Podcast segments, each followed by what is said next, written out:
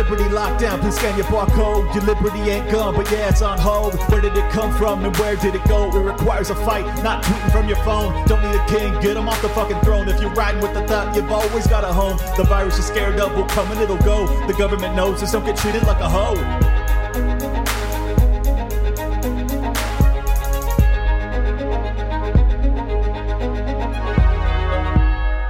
Welcome, everybody, to another special episode of Liberty Lockdown. I have the legend. Once again, I am going through the entire lineup over here. We now have the producer, the woman behind the magic at Timcast IRL, Sour Patch Lydia herself. Welcome in. Hello. How's it going? How's it going? I'm happy to be here. Thanks for inviting me, Clint.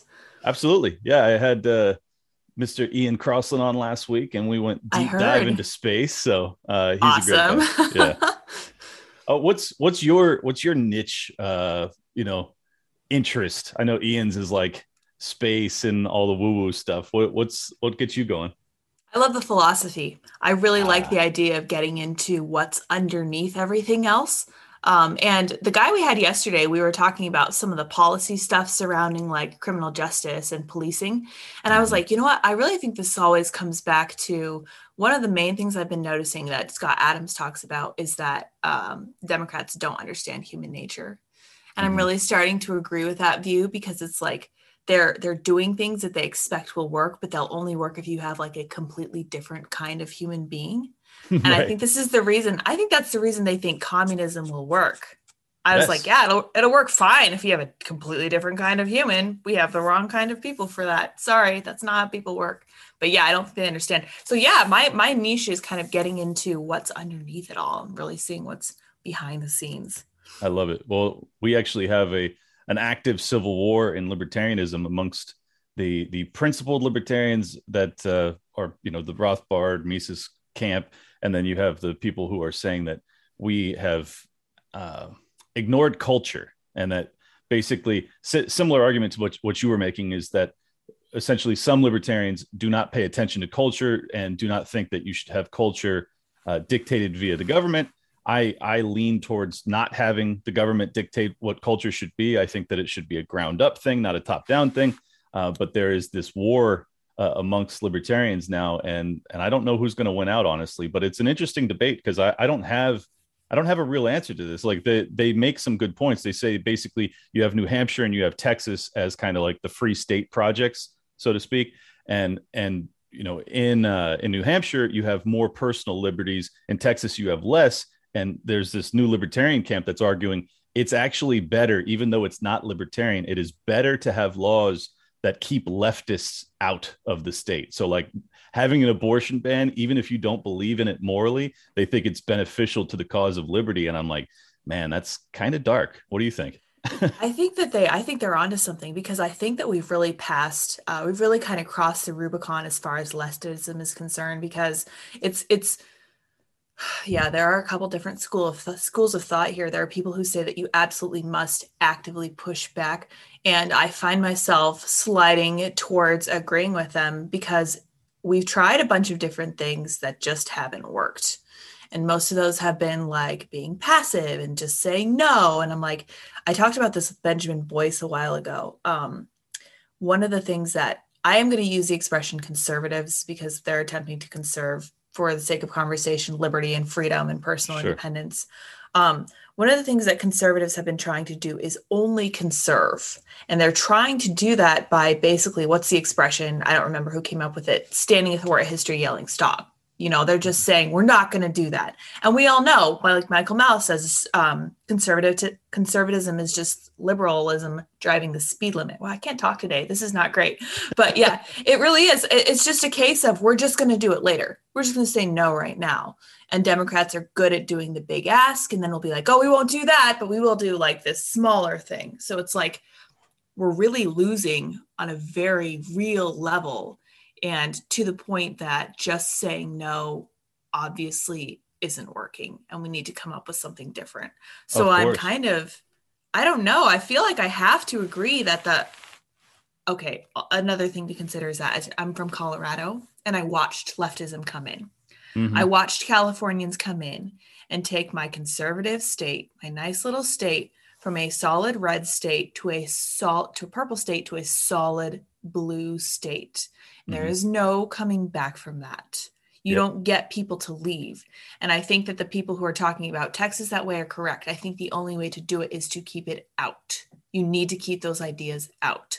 And then you had the question of how much of your principles do you want to are you going to be willing to compromise because you might have to do things that you don't fully agree with and maybe that's just part of not being a super idealist and not being I being an ideologue. Maybe that's okay.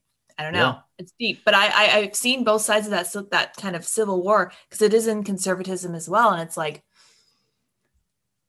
i haven't reached a conclusion yet but i think that there is some definitely some merit in just trying to keep it out whatever you oh, have to do. I i couldn't agree more that that there's merit to the argument. Like you'd be a fool to think otherwise. Like I, yeah. I'm from California, born and raised, and I had to. I am one of those people that fled and ruined your state. No, I'm just kidding. I, you know, I was, how dare you? I, I, right. I, am.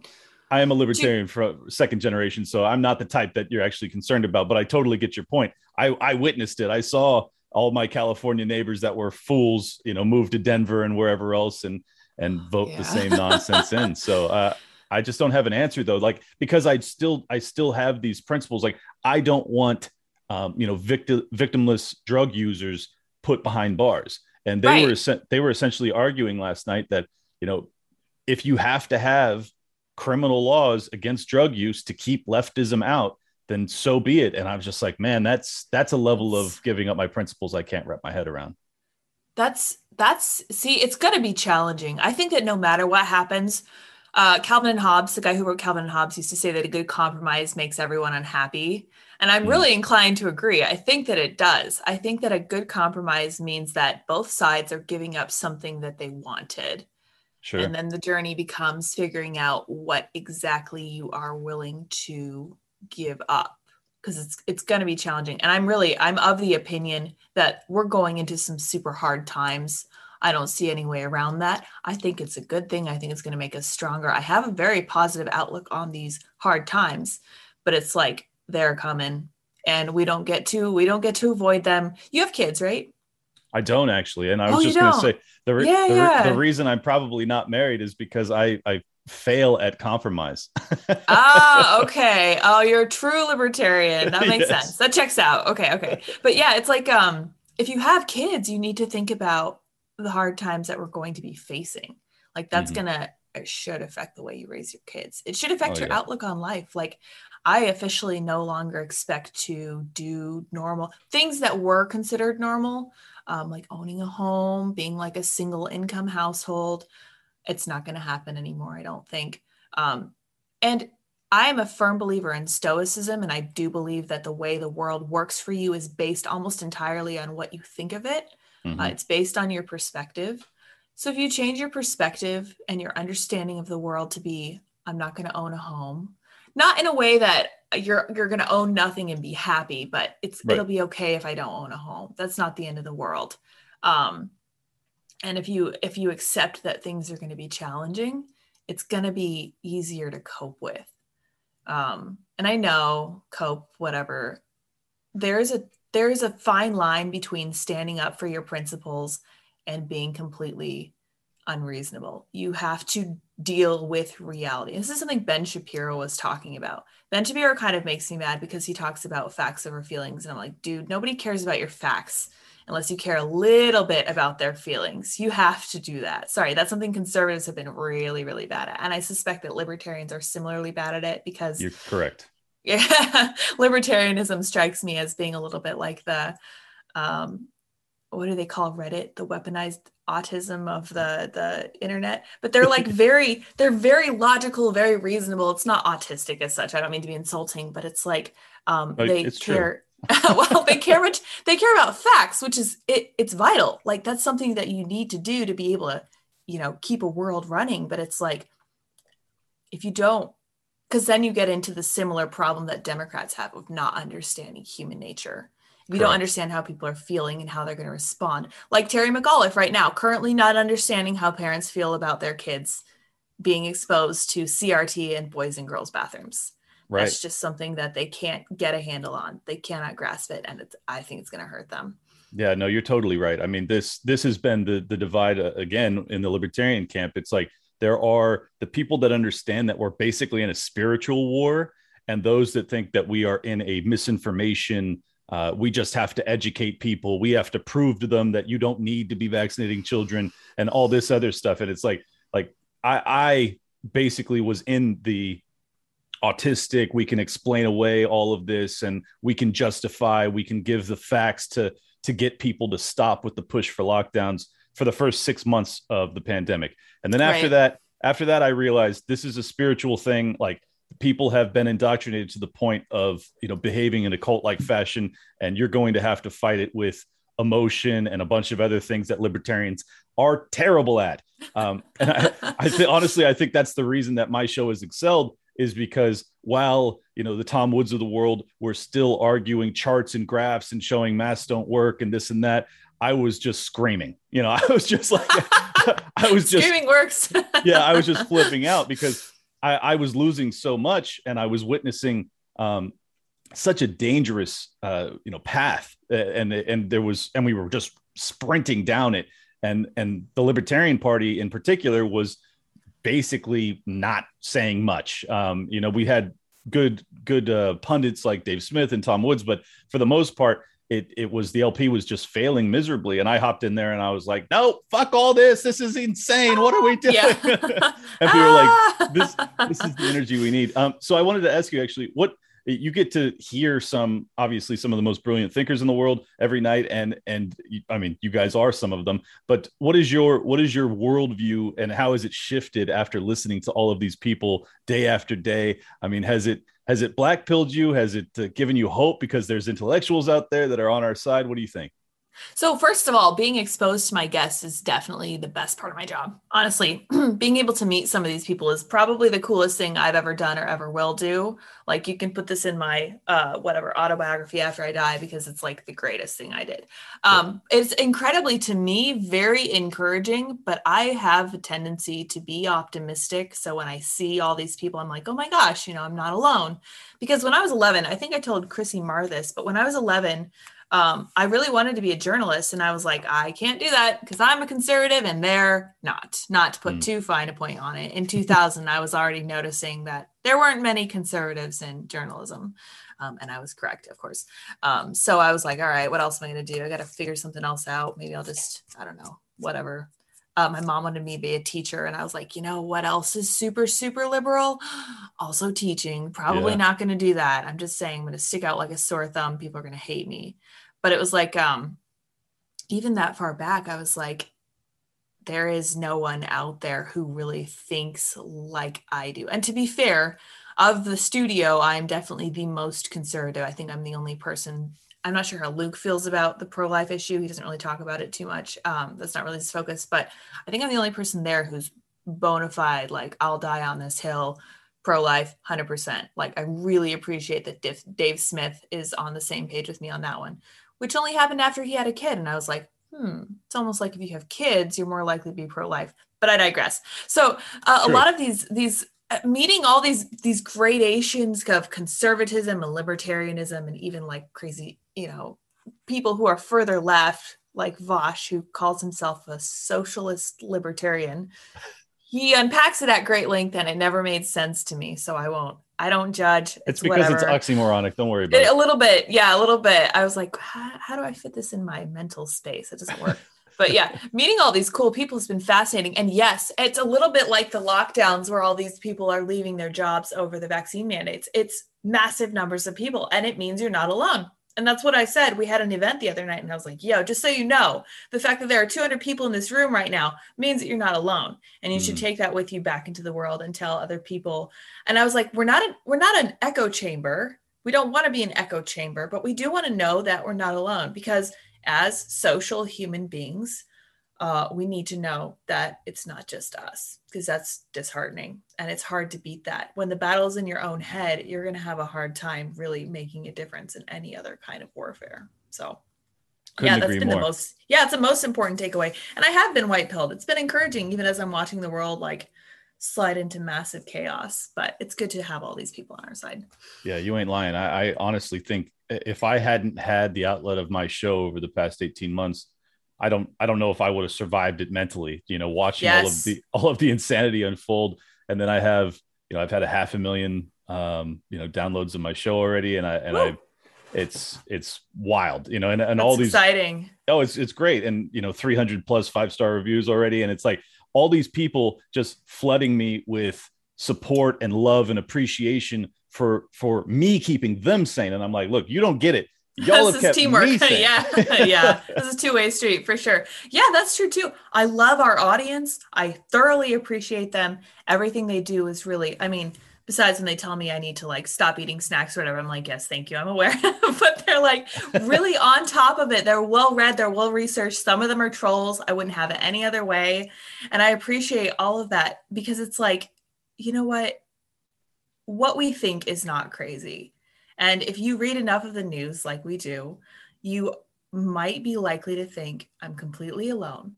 This is something I said the other day. I was like, they want us to believe we're completely alone. They want us to believe that, that we're crazy, that we're seeing things. They want the parents in Virginia to think that they're absolutely nuts. I mean, they're losing that battle, which is fun because people are actually connecting in the real world. They're getting off the internet and yes. they're going to the school board meeting. They're like, yo, what the fuck is going on here? Please stop this. Um, and if you don't, there are going to be consequences. So it's like, um, that's probably the, the biggest thing we can do is just pry ourselves off our phones, get yes. outside. Even if you yeah. don't see other people, go outside, get some vitamin D.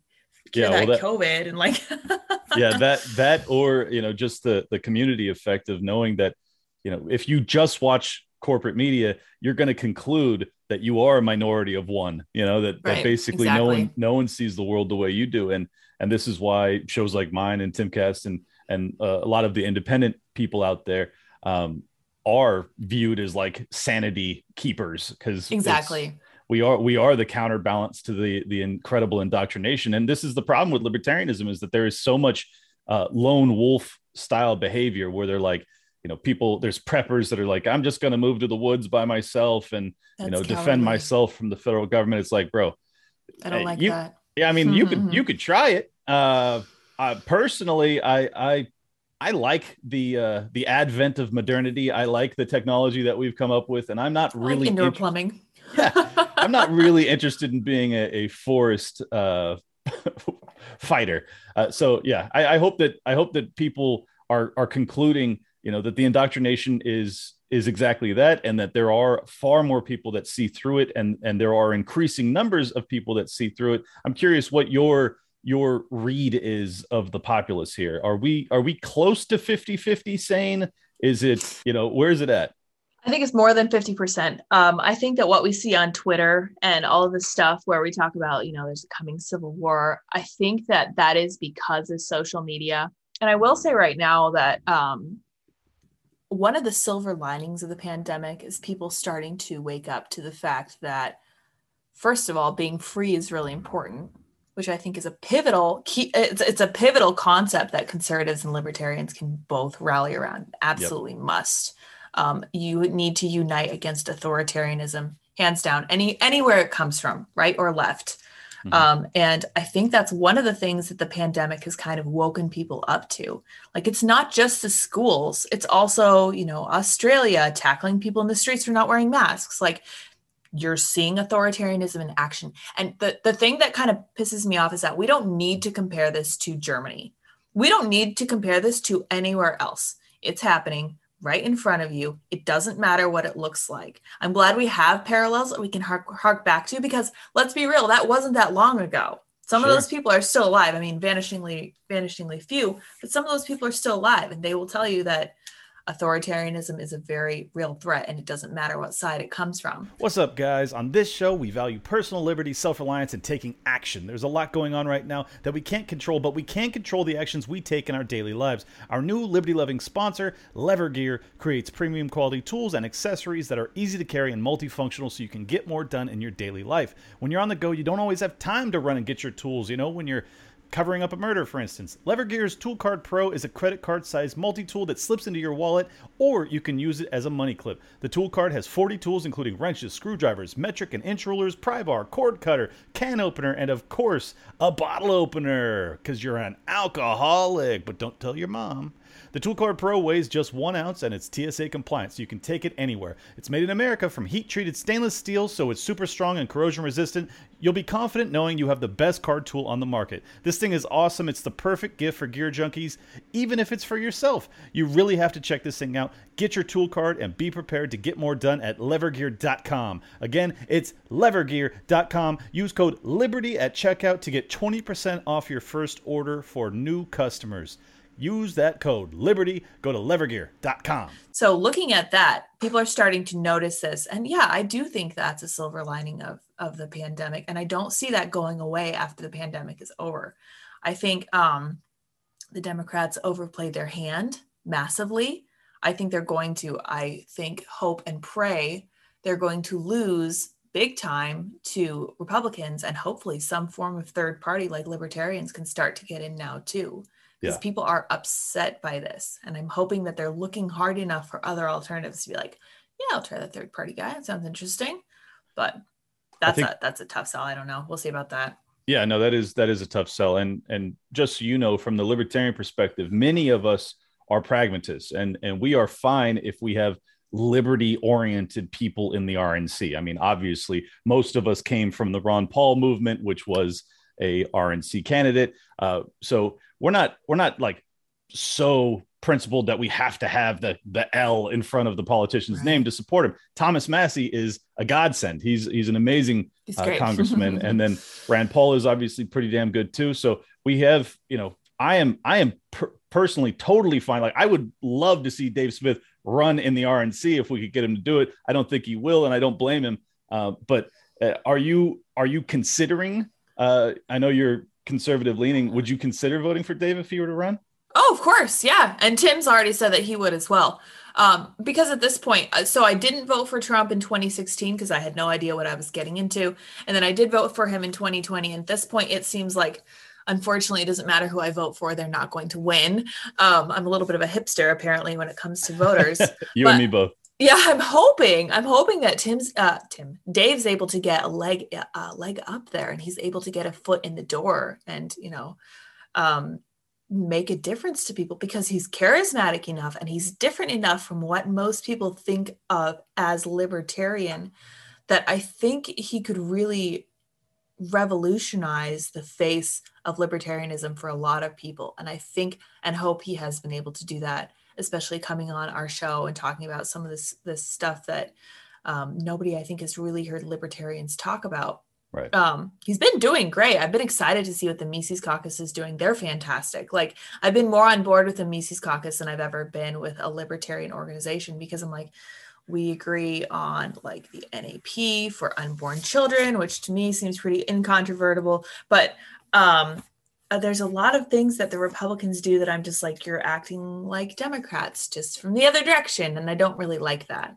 Yes, well, uh, that's that's kind of your your earlier point about how conservatives are just conserving the winds of progressivism. It seems at this point, yeah. And and libertarians, I think, if given the opportunity, would actually claw back some of the liberty that conservatives have relinquished. So you know it's it's uh, I, I also lo- love the fact that you use that he could revolutionize the the face yes. of libertarianism because yeah. the the the moment that all of us came from, uh, speaking for myself, are the Ron Paul revolution. Uh, yes, so, yeah, I remember. So yeah, I, I, think I think that the the second revolution is is Dave Smith uh, riding in on a white horse, and and I God, I hope he has some success. I I, I have already told him I will contribute all of my time, and I will be in his in his campaign if he needs my help. So there's a lot of support behind him.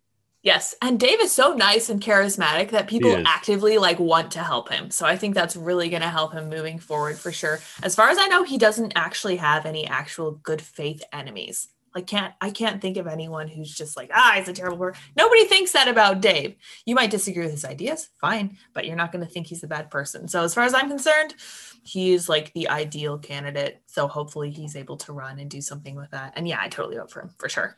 Yeah, your For your key, sure. Your key term there, good faith enemies. He's got plenty of enemies, but none of them. Oh are yeah, good none faith. of them are good faith. Yeah, and Twitter will give you a ton of bad faith enemies. Like, and I'm just like, you're not speaking the truth. That's one of the first. So when I tell when people are getting on the internet, one of the first things I tell them is that you need to know the truth about yourself because you're going to get into it with people who are going to tell you lies about you. They're going to Hmm. tell you you're a racist. They're going to tell you you're not a good person, and you just need to be able to say you're full of shit. You're not telling the truth. I know the know truth me. about myself. Exactly. Exactly. And it's like, yeah, no, I know I'm not a racist. I, I literally know this. Like 100% certainty. I am myself. I will tell you this right now. Not true. So, you know, go get bent. yeah, no, same same boat here. Uh, That's that's the other hard thing about having a Twitter account that's kind of exploded over the past year is I, Yeah. I all all of these haters that I really didn't expect because I a year ago all- everyone in the libertarian community liked me or loved me even. And then all of a sudden you know now people are coming out questioning my credentials saying that I you know I, I never ran a mortgage company. I'm a trust fund baby all sorts of oh, crazy shit. Wow. and I'm like I'm like where where does this lore come from? pe- people I never people- knew. yeah people really like to uh like to just if you're excelling even in the libertarian space they like to drag you down. They like to be like oh no no there's there's something about this guy that's not true. It's like dude if i wanted to be a grifter i would definitely be in the I'm on the uh, wrong side. i know. I'd be in the rnc brother. Come on. Um yeah, yeah, yeah.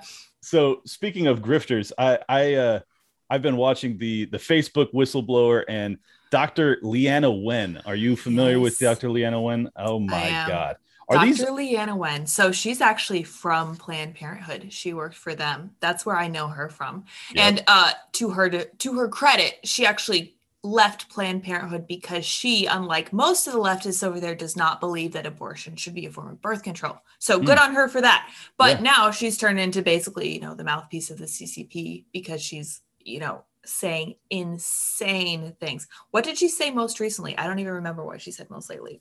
Oh man, I mean, she's talked about having border checkpoints and vaccine Oh, passports for right. air travel. I mean, this this she's Dr. Mengele as far as I'm concerned. Yeah. Um, I think that James uh, Lindsay calls her Minnie Mouse, M A O S, because she's like literally like, yeah, like actually a Chinese spokesperson because she's making all these points that, you know, did China say this or is this actually you? So, Did did you see the a- clip of her being interviewed after the the Boston bombing too? I mean, this lady has been no, from a while ago. No, Oh, I didn't. yes. After the Boston bombing, she was she was the doctor that was interviewed by CNN um, right right after the bombing when she and she was allegedly the person treating the gunshot victims or the bombing victims rather in uh, in the hospital there. I mean, this lady, as far as I'm concerned, that was her audition tape to be a, an asset for the CIA. That's that's yeah. Wow. thesis. No kidding. Holy cow. I, was she actually there? Or was she making that all up? I mean, Well, a lot of people say a lot of people say that it was green screen. I don't think so. Um, I think she was actually there, and I think she was probably a doctor there. But it was just incredible, like the the polished Wow. delivery. You got. I'll, I'll send you the the video. The, the Yeah, for polished, the- sure. The, polished delivery with which she she talks about. All she's like, we've never had so many uh, gunshot victims or, or so many uh, you know violent victims uh, of of terrorism in, in one time, and this is it's. I mean, but it's the exact same delivery. She has that really polished, like weird delivery about how she talks about things. Anyways, uh, total asset, and then you have the new asset, which is uh, speaking of actual whistleblowers. Assange is, uh, you know, having his extradi- extradition uh, tr- or hearing today. Between the two, it's like, do you can you identify a whistleblower, the guy who's being persecuted by the government, or the lady who's being put in front of Congress to argue in favor of more censorship? Which Yeah, one do you think is an yeah. actual whistleblower? Good lord. Exactly. I know. And that's one of, that was the first thing I thought when she came out. I was like, wow. Okay, first of all, I'm used to getting my whistleblowers from Project Veritas. Thank you very much. And I was like, okay, so those whistleblowers are not well received. People do not like them. They do not get an overnight blue check on Twitter. They don't go in front of Congress. They aren't given like this massive platform. This is not a real whistleblower. I'm sorry. And the fact that she just conveniently happens to be arguing for more censorship, hmm, weird. I don't believe red, her. red flag alert. Yeah, yeah. seriously. Like, who could take that seriously? Because if you come out and you're like, all right, I think they're doing this wrong stuff, cool, uh, fine. Uh, but if you then say, here's what we have to do to fix it, and it involves a hell of a lot more censorship, I'm going to be like, I don't think that that's the right thing. I don't think that's your place. If you want to blow a whistle, awesome. Um, but that should be the extent. I think that should be more or less the extent of your input. Oh Um, yeah. it's great if you want to recommend something, but if you're going to like push, push, push Facebook to be more censorious, I don't think that's the role that you should be playing as an actual whistleblower. But as I said, I don't think she actually is. I don't know No. what she is, but it ain't that ain't it. if she was an actual whistleblower, she would be hiding from the government, not sitting in front of Congress delivering testimony. I'm sorry. We don't we don't treat whistleblowers how we once did.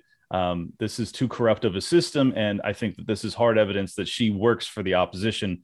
And I am highly skeptical. Speaking of uh, FBI ops, I, I am also very concerned about what they are doing in terms of pursuing parents for defending their children. Uh, You mentioned it already, uh, not just with critical race theory, but also with mask mandates, vaccine mandates, things like that. Um, I, I I don't know if I say I broke the news, but I did an episode a couple months ago uh, where I had discovered that Joe Biden had on his first day in in office had had a memorandum that was basically all about uh, domestic extremism, and Of in course, that yeah. in that he lists libertarianism and and uh, conservatism, people that doubt the election results, you know, all these Yep. red, white, and blue, you know, good old boy Americans. And he's like, y'all are terrorist threats, you're extremists. And I think that this is the rollout of that. Is that kind of the connection you've made there? Oh, 100%. I think the problem there has been that they know that they're full of shit. Um, they've been like, oh gosh, okay, we need extremists. Where can we get them? Who can we turn into extremists? Who can we make? You know, it's kind of like a tail of uh, pin the tail on the donkey. They're like, how can we get this to work? How how can we stab this into the right spot so that it looks like we actually have some extremism that we're fighting? Because they will not under any circumstances they will not go after people like antifa. Mhm. they will not go after people like the violent members of black lives matter. Um, and i don't know what it would take. What do you think it would take for them to go after those groups? I think them them coming together like they are in New York right now with the MAGA movement to protest vaccine Against- mandates. i think you're right that's Yeah. probably it yeah that that could make them extremists I guess that would make them extremists, wouldn't they? Because they've already covered that. They're like anyone who doesn't like the idea of mask mandates and vaccine mandates, all they're extremists. We need to watch them closely. The whole we need to watch them closely is really telling to me because um, that's obviously they're in. That's how they're going to surveil you. Uh, that's how they're going to get their hooks into your bank account, which I don't even know which version of the dystopia we're living in at that point. The whole bank account thing. Yes. Uh, the SMS thing was scary enough to me already because I'm like, if you can't text someone something that you're thinking, how do you communicate? What are you Right. supposed to do? Like you're supposed to send letters. We cannot. We can't. We can't go back to that. We we really can't. There's no way to do that. Um, I feel like we're accelerating into this form of dystopia, and there's not really a good way to hit the brakes. And um, because we elected Biden, uh, Tim talks a lot about civil war, but we also talk about how it's not going to look like it did. And this gets back to me saying that you don't need to draw parallels. You just need to look at where you are now and be like, okay, this is happening. This is what it looks like. Um, Scott Adams was talking about how he believes that some of this su- supply chain interruption looks like a targeted attack. Possible, maybe. He was just spitballing, just thinking like he does on his streams. Um, looks like a targeted attack from China. Um, and he broke it all down. He's like, well, the fact that people are afraid of the uh, pandemic and the fact that they're getting more money from the government, um, truck drivers are quitting, vaccinations are making people not want to work. And now we have all these ships backed up. He's like, it looks like these are all the steps that you would take to enact some form of an attack on the American people uh, without them knowing.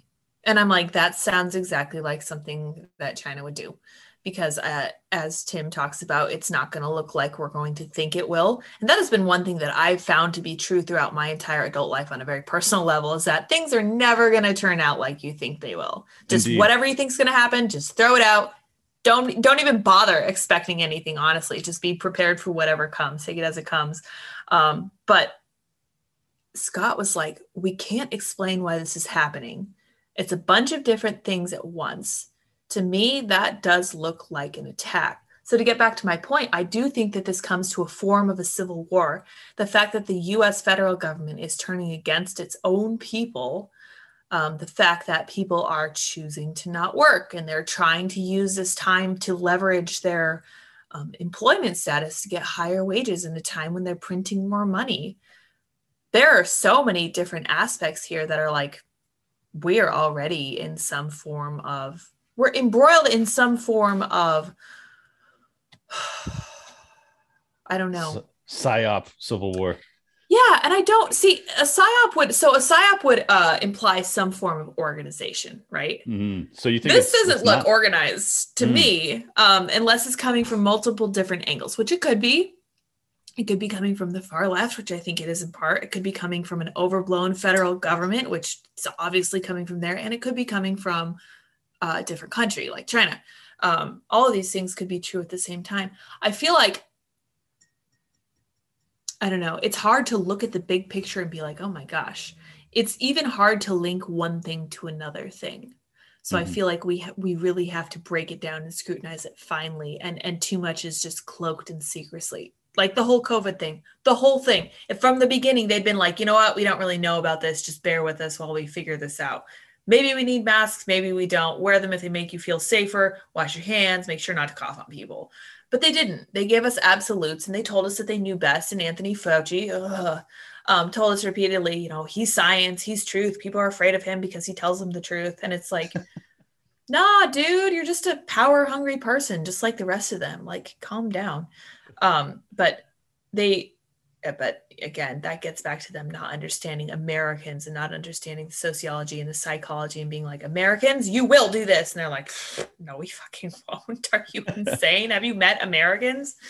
But well, ha- yeah, I don't know. have you met half of americans? Yeah i mean I, I think I think you guys are right that that we will have um, you know a civil war, but in there are new methodologies that it's going to be utilized. Like I think that cancel culture is part of it. Instead of having gulags, you now have technological gulags. You have people that are essentially absorbed from or, or removed from uh, the normal sphere of online communication, and they are put into their own little uh, corner of the internet or they have their own websites like Alex Jones and things like that. So they are, and then they're also unbanking people. They are basically finding ways to remove people from society without putting them in prison. So you don't have to go through the court system.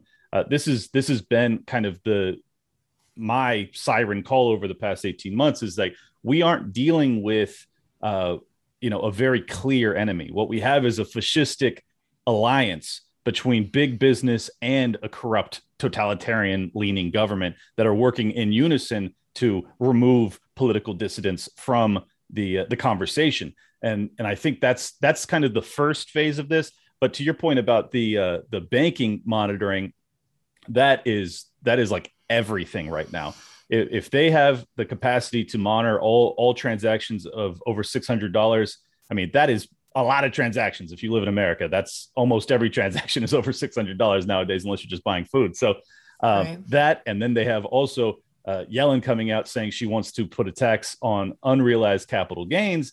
That is a war on the the lower and the middle class in this country that I don't think we will ever recover from. Um, I, I'm sure you guys have covered this already, but uh, do you think that they actually intend to do this? I mean, it, it, seems to me like such a like you already said, the left has taken it too far. I'm not sure that they feel that way. Like I feel like they don't. Go- yeah, they're going to take this. They're going to take this to the point of conflict, and I'm not sure we can stop them without conflict. And I just don't know. Yeah, I think you're right. Unfortunately, I am afraid that this pushing like this in the digital space um, in unconstitutional ways without any form of actual laws. Um, Joe Biden putting this mandate into effect with completely unconstitutionally. Um, the fact that they're doing this tells me that they don't ever intend to let go of power again to the point that I don't even think Republicans can stop them. Yep. Which tells me because for Republicans to stop them, they'd have to be working within the the confines of the constitutional system, which I don't think they are anymore. I think they've completely discarded of that. Um, it tells me that we're going to take this to the real world, and I'm not sure what that looks like. Obviously, it's not going to be lining up and doing anything violent. I would never say anything like that's going to happen, but I don't see it resolving peacefully. Um, and I don't see normal people putting up with this. Mm-hmm. You tell people that we're going to keep an eye on each $600 transaction just in case. And then you tell us that that's because you want to keep track of billionaires. Dude, no. How? How is that? That doesn't even make sense to me. In what world does a billionaire operate in $600 increments? Not certainly not this universe. Give me a break. Yeah, and I, I don't remember. I think I tried to listen to their explanation of why $600 joking right now. That's absolute insanity. But as I said, I don't think they're going to go through the constitutional system anymore. I think no, they're done with uh, it.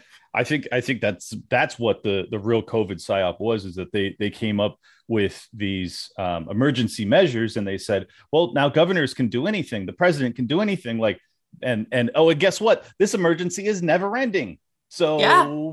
What, I mean, if what that's the case, do? oh no, yeah, yeah. yeah. If, that, if, that's the that's case, terrible. If, I guess we'll just have to stay in power forever. Yeah, if, and the, you could have seen this coming, like from miles away, from miles away. I saw it coming, and I was like, oh well, I hope they don't do anything crazy. Haha, they're going to. I knew they would. Like I knew this would never stop, but it was like I didn't expect it to get quite this insane, quite this fast. You know? No, no. That I mean, that's oh, the internet connection's unstable, but we're hanging in there. I think. Yeah, you're good. You're good. Yeah.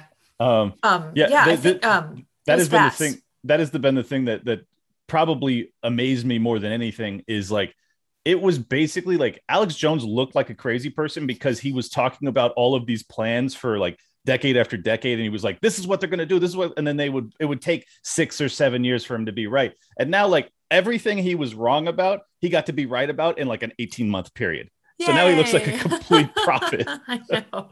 That's true. I think you're right. And I think that's just a sign that it has really accelerated, which concerns me immensely. Um, I so when my husband used to give me shit because I was like, oh my gosh, this is happening, this is happening. Um, he's like, you're an accelerationist. I was like, really? Because I don't think that I could possibly say that this is happening any faster than it actually is. And now he's like, oh my gosh, this is insane. I'm like, yes, I know. I've been watching this this whole time. You've had your head down, you've been studying. I get it. But it's like, this is what I was talking about, dude. Like all of this nonsense. He's like, Did you see Joe Biden did that thing? That's completely unconstitutional. I can't believe that. And I was like, Yes, yes, welcome to my life. You know, it, it takes some people longer than others. I completely understand. But it's like, yeah, this is why I was distressed. And at the time, I'm pretty sure he just thought I was some female form of Alex Jones. He's like, I still love you, but you're Alex Jones at this point. I'm like, no, I'm not. I'm just watching everything happening. And I'm like, oh my gosh. So it was, it was, that was like uh, very much a red pill for him, which was really funny. And I was like, yeah, I'm sorry. I've been right about everything horrible. I would just like to be right about something good for a change. I know. You know, right? do you ever get that feeling? Oh like yeah. I, would, I just want to be right about like gas prices going down. Let's see that happen. Let's go. Yes, I believe it. I'm willing yeah. it into existence. well, my my friend and yours, I think you know her as well, uh, Josie, the redheaded libertarian. Oh yeah, yeah, mm-hmm. yeah. She she has this thesis that essentially Trump wasn't supposed to win, and all of their plans that were supposed to have been implemented over a five and a half year period were trunk, you know, it was oh, truncated, yeah. squeezed into an 18 month period once Biden got in power. I think that thesis makes sense. I mean, it, yeah, because it feels like five years of history have happened in a year. You know what I mean? Yeah, both. I was every time we come up on a, a, new month, I tell Tim, I'm like, "Holy crap, is it?" You know, I think last time I told him this, I was it was like May. I was like, "Is it May already?" And here it is, like almost November, and I'm like, "What is happening? It's so fast and it's so slow at the same time. Like I don't even know what to make of this whole. It's like time warping. I just at this point I just think we're in like a parallel universe where time doesn't make sense and they're testing every horrible authoritarian thing they can on us and we're just like, "Oh, okay, well I want to be safe, so that's fine. I'll just go along with it." But yeah I, the alternate universe thing makes the most sense to me because everything sucks and it's horrible and there's also too much coincidence like alex jones being right too much but i think you're right about the the condensation of everything to such a short time but then my question becomes what are they racing toward why why do they feel some kind of of of, of timeline here why why is it so urgent uh, yeah. my my personal thesis is that they understand the the debt collapse uh, problem as well as libertarians do, and that they know that if they don't get in front of that collapse and they have their their game plan ready to roll, uh, essentially it'll catch them off guard. So that that's my thesis as to why they're they're bringing it about. This is why the Great Reset language exists: is that they want to be the ones that press the reset button. They don't want it to happen organically because if it happens organically, it'll be out of their control. Um, so that's my thesis, at least.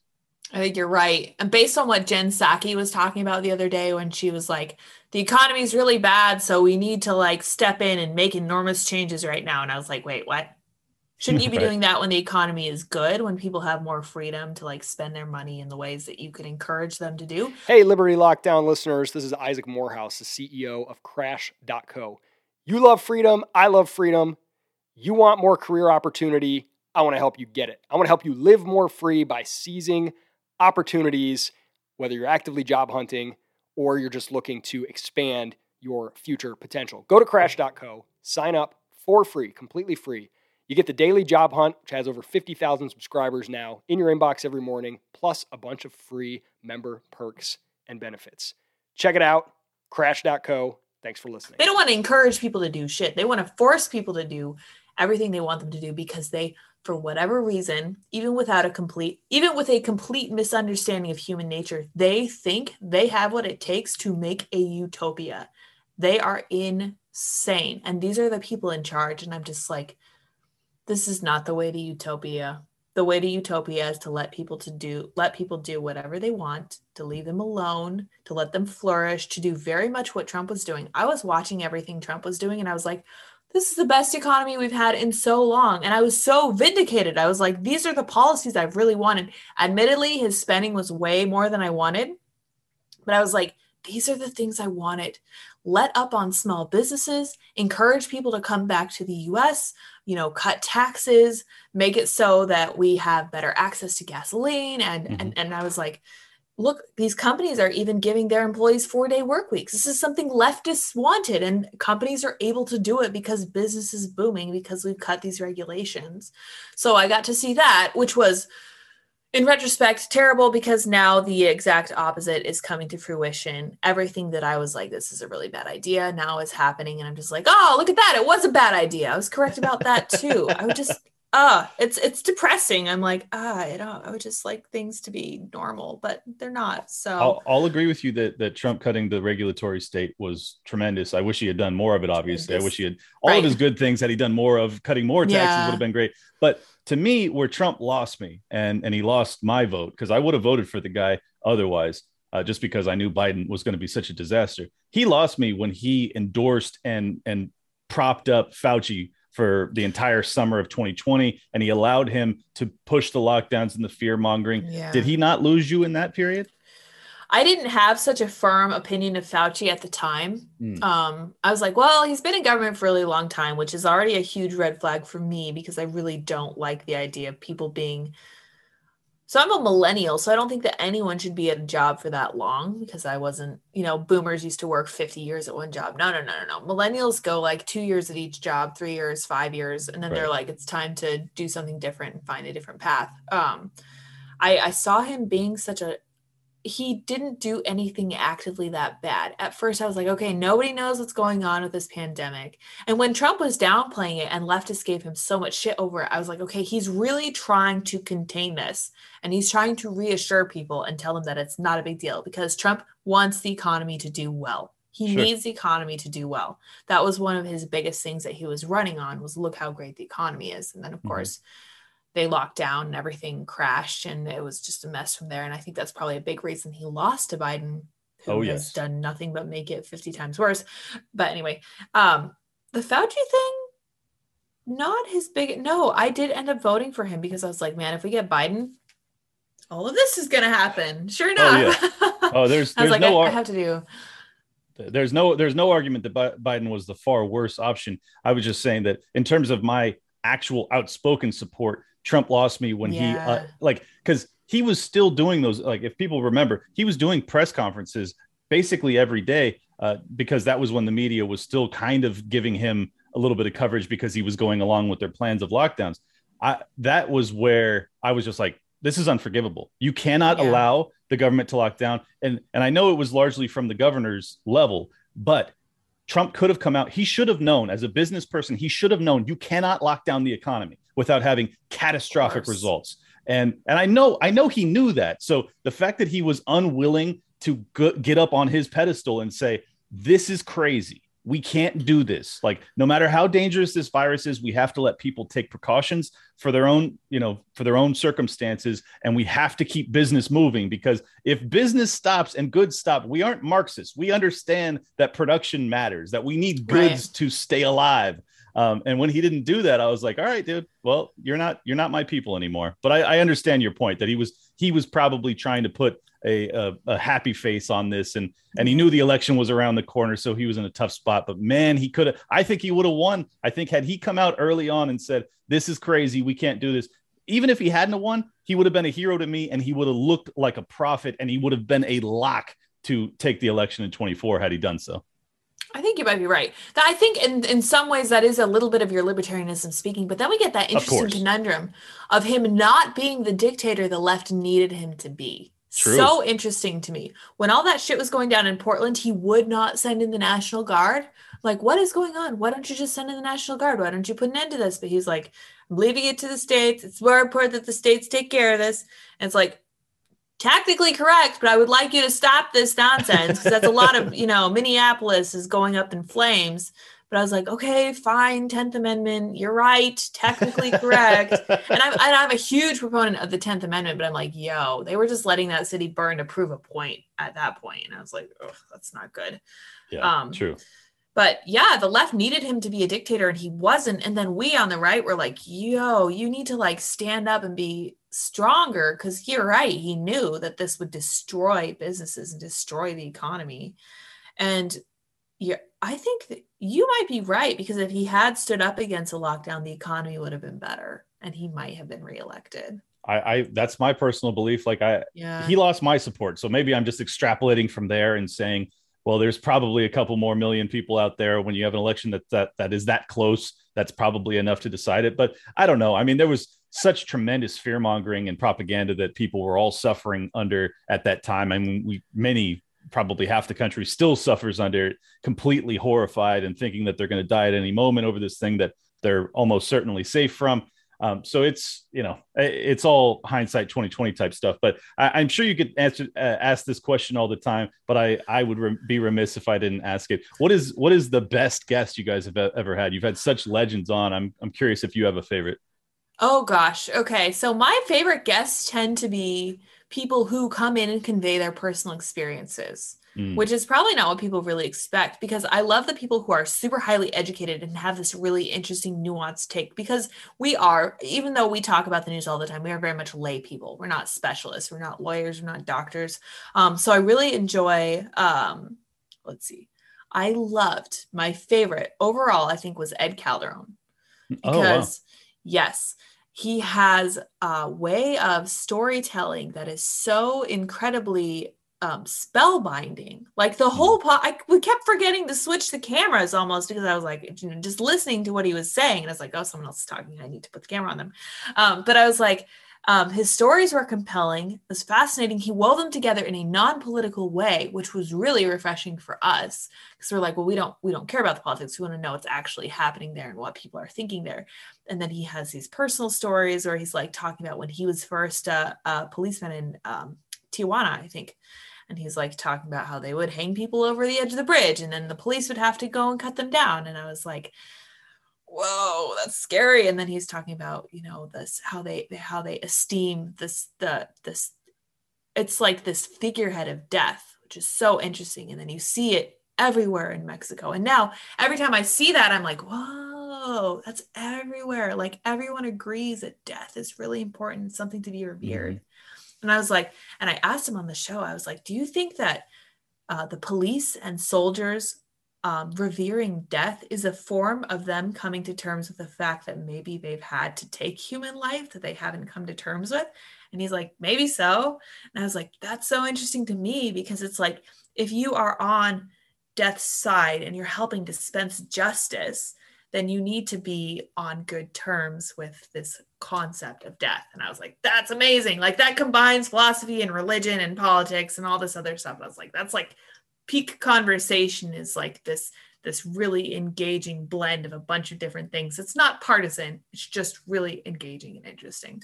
I think he was probably my favorite. Um, Alex Jones, always super interesting and right about way too many things. An uncomfortable number of that. things. Yeah. He's right about things. too much. Stop being right, uh, Alex. Uh, seriously, stop or predict some good things. I told him that too. I'm like, please predict something good if you're going to be right about all of these predictions, just at least choose something like upbeat. Honestly, it doesn't work that way. I know, but it's like, please. Uh, yeah. Well, I mean, I think it could work that way. the The problem is, is that we are basing our predictions, and I'm I'm guilty of this myself. I I'm basing my predictions off of the trajectory of what the government's doing, and guess what? The government doesn't do anything good. So all of my predictions yep. also are not good.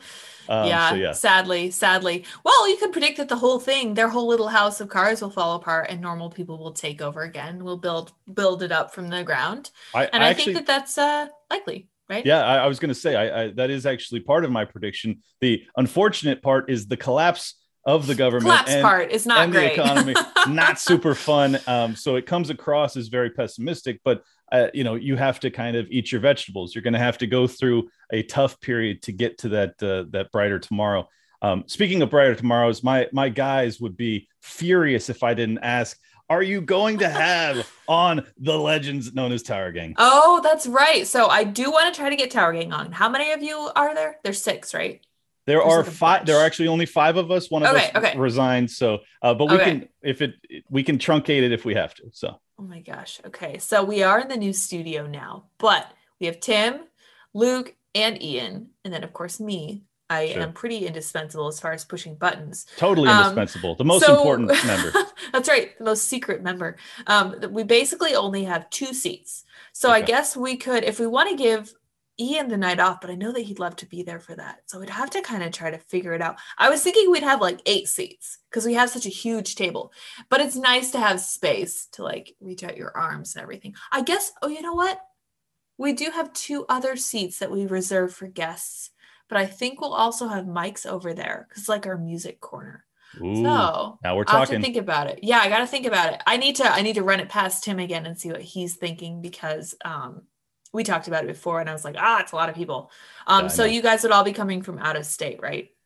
Uh, yeah, but I'm I'm in Florida. Most of us are East Coast, so we're not too far away. We okay. could uh, we could carpool it if we have to. So Oh, that might be a fun road trip too. That would be yeah. interesting. Something something to think about. Okay, yeah. I'm just, sure I'm just trying to I'm just trying to to you know make it as easy as possible on you because yeah, I, I, know the guys would be thrilled. Yeah, because booking tickets for like eight different people is challenging at the exactly. Times. But exactly. especially with like Southwest sick outs. But hopefully that's not too crazy. Hopefully these companies walk back their vaccine mandates. They oh, have man. a little bit, but I hope so because otherwise I'm never going to be able to travel again in this country. It'd be crazy. Well, if they put if they put vaccine passports in place, I'm never flying again. It's just Me the too. way it's going to be. Yeah, Me I'll too. drive my car. I don't care where I have to go. I'll probably just never go see my parents again, which kind of sucks. But they also won't be vaccinated. My dad is considering not working at his job anymore, so he's one of those people who's like, nope, not doing it. Don't well, care. he's he's a hero. I, I yeah, put out a tweet like, last wow. night thanking people. I, I, I can't tell you what your courage means for us. Like people don't understand what a historic moment we're living through. I think still, um, and it's just like I, am speechless at that the courage of people that are willing to sacrifice their paycheck today for hopefully a freer tomorrow. They are heroes. So tell your dad thank you. yeah, I did. I was like, oh my gosh, that's awesome. I was like, that's really really cool, and that's a very very brave step.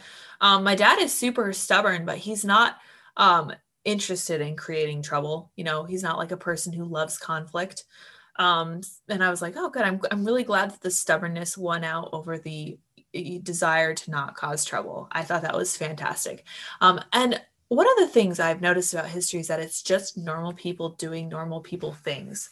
Hmm. And when it becomes cool, like in Germany and in Australia right now, to just go along with things, that's when you get into trouble. But I think that America is big enough and ornery enough that that's not going to be the case for us in the end. Like all the police quitting over this, the firefighters quitting over this. This is infrastructure stuff. Yep. And the fact that states, yeah. Nurses and doctors, yeah, the when all these nurses started quitting, I was like, something's wrong with this vaccine. Nurses don't quit over vaccines. Every year, there would be nurses who didn't want to get the flu shot, and they'd either go along with it to get along with it. I always did because I didn't care. I was like, it doesn't make any difference. I don't want to get anyone sick. The flu is actually something that I can prevent. The flu vaccine is proven. It's whatever. I like vaccines; they're great. But the fact that in, that nurses are saying this, I'm like, these are the people who are administering medicine. These are the people on the front lines who catch problems that the, they catch mistakes that doctors make the reason that more people don't die because of you know medical mistakes is because of nurses and yep. if these people are saying nah i'm gonna i'm gonna keep my powder dry i'm not gonna not gonna do it not interested in running that risk that they clearly see but yeah so hopefully that kind of infrastructure will just fall apart on in the democrat cities and then uh, the places like Florida and Indiana, who are hiring on these uh, cops who are quitting in Illinois, are going to get stronger and safer, and it'll be good. I think it'll be a net positive, and I think that the dividing lines are already drawn. Yes, and we're just kind of like we're like as we're like already you know serrated, we're perforated. We can just kind of break off whenever we want. There you go. And yeah, I guess that, that's about as optimi- uh, optimistic as we've been the entire episode. So we'll yeah. we'll wrap it there. Uh, you can follow her. It's at Sour Patch Lyds. It's L Y D S. She has yes. more followers than Sour Patch Kids. This woman yes. is a legend. That's. I do. That was my goal in life and I achieved it. So, and I will say that everybody should also check out timcast.com which is where we do all of our journalism, which is coming along really well. Very exciting. We're going to have a fact checking. I sounded like Trump there. Very exciting. Um, we're going to have a fact checking organization, which I'm extremely excited about because right now we use a fact checker that is based on uh, the Gates Foundation, I think. And I don't like that at all. Yeah. I would rather have our own journalists whom I know and love fact checking us um, and uh, making sure that we're on the right track. And the other thing we're doing is we are starting a podcast about unexplained phenomena called Tales from the Inverted World. Um, the host's name is Shane. Shane is incredibly fantastic. He has a great voice for podcasting. He has extremely interesting stories. So we're starting with like an eclectic mix of essays that he wrote and that he worked on in his own free time. They're fascinating, and the podcast is only going to get better. I guess last, most recently, he was off searching for Confederate gold down in Georgia or South Carolina, somewhere down there. Um, and you guys should follow that Twitter at Inverted Tales. That is the handle for that podcast, and that'll keep you up to date on what's up there. And this is just us trying to positively affect the culture. So, timcast.com, where we have fun in the vlog, we write articles, we do fact checking, serious business, and then these other branch offs where we talk about other stuff that people are interested in, like unexplained phenomena and UFOs. So good times over there. So well, yeah, you guys, you guys are absolutely. I, I, really think you guys are changing the the culture, and that's about as uh, high a praise as I can give anybody. Like it's it's so important. The culture is so away from our belief system, and and you guys are grabbing it back in. So I appreciate your work. And uh, as far as your writers go, one of my uh, girlfriends, Olivia Rondeau, is is working oh, yeah. for you now. So that's that's yes. very cool. And I, I also wanted to thank you for for uplifting the entire libertarian movement, including Dave Smith, myself, so many others, Shane Hazel, the list goes on and on, Jeremy yes. Kauffman. You guys have been a, a, godsend to this movement, and it has not gone unnoticed. So thank you so much for your support, and uh, we really appreciate you. We are happy to help. And thank you very much for having me on today. It's been a blast. I always enjoy conversations like this. Lydia is a legend. Thank you to her for giving me some of her time and to us. Because, man, I love talking to these people. I love getting different uh, opinions. She's a little bit more conservative leaning than myself, but as you can see, that we have a, a ton in common. I find that when we talk to people, we learn that we do, and that's good. If you want to support the show, go to libertylockdown.locals.com to sign up to become a supporting member so that you can see special bonus content from these episodes as well as an AMA, which I will be doing probably next week. So make sure you sign up soon. Go to libertylockdown.locals.com to become a supporting member of this show. I am putting a lot of work into this. It's a very small monthly ask. If you guys want to support my work, I would really appreciate it. All I'm going to be doing is using that capital to try and create a libertarian space for Timcast IRL. Liberty Lockdown Cast IRL, if you will. Also, go to at Liberty Lock Pod on Twitter. Make sure you follow me there and Liberty Lockdown on Instagram. Still working on scheduling Jessica Vaughn, Eric July, and Zuby. They should all be coming up in the next 10 days or so. Gonna be a blast. Don't miss it.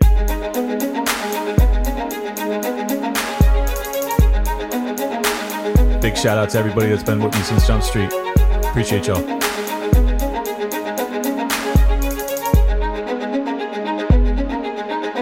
Welcome to Liberty Lockdown. Please scan your barcode. Your liberty ain't gone, but yeah, it's on hold. Where did it come from and where did it go? It requires a fight, not tweeting from your phone. Don't need a king, get him off the fucking throne. If you're riding with the thought, you've always got a home. The virus you're scared of will come and it'll go. The government knows just don't get treated like a hoe. Like Nico and Shane, you're probably wondering what's happening. Scared Hollywood left these lyrical fappening. A typo with Luke might bring them nooses. We all bite the bullet, I'm the king of the gooses. Freckles and Brit didn't know I could spit. Knew I was a patriot, but now I'm the shit. Peter Quinones, invite me on. Which podcaster sends custom songs? Part of the problem? Now I stand with the people. Dave showed the way, but I am unequal. Lions of Liberty, now hear me roar. Beat running out, but I got a bit more. Robbie the Fire, always running his mouth, but I made him a sandwich. Now I'm man of the house. The malice for Nick, but you're welcome to quit. I went over BLM with the fire I spit. Friends against government just call us fags. Copy the Cairo, put mummies in the bag. Allowable opinions get thrown on the ground. Silky Smooth Tom was the only sound. Getting so hot must be Air July. Screaming in the mic, you're Ripper 59. Miles to ratio that black guns matter. Now all these lefties got crazy small bladders. None of us wanted war, but we're ready. You know I be bopping and rock steady. Liberty lockdown, please scan your barcode. Your liberty ain't gone, but yeah, it's on hold. Where did it come from and where did it go? It requires a fight, not tweeting from your phone. Don't need a king, get him off the fucking throne. If you're riding with the thought, you've always got a home. The virus you're scared of will come and it'll go. The government knows, just don't get treated like a hoe.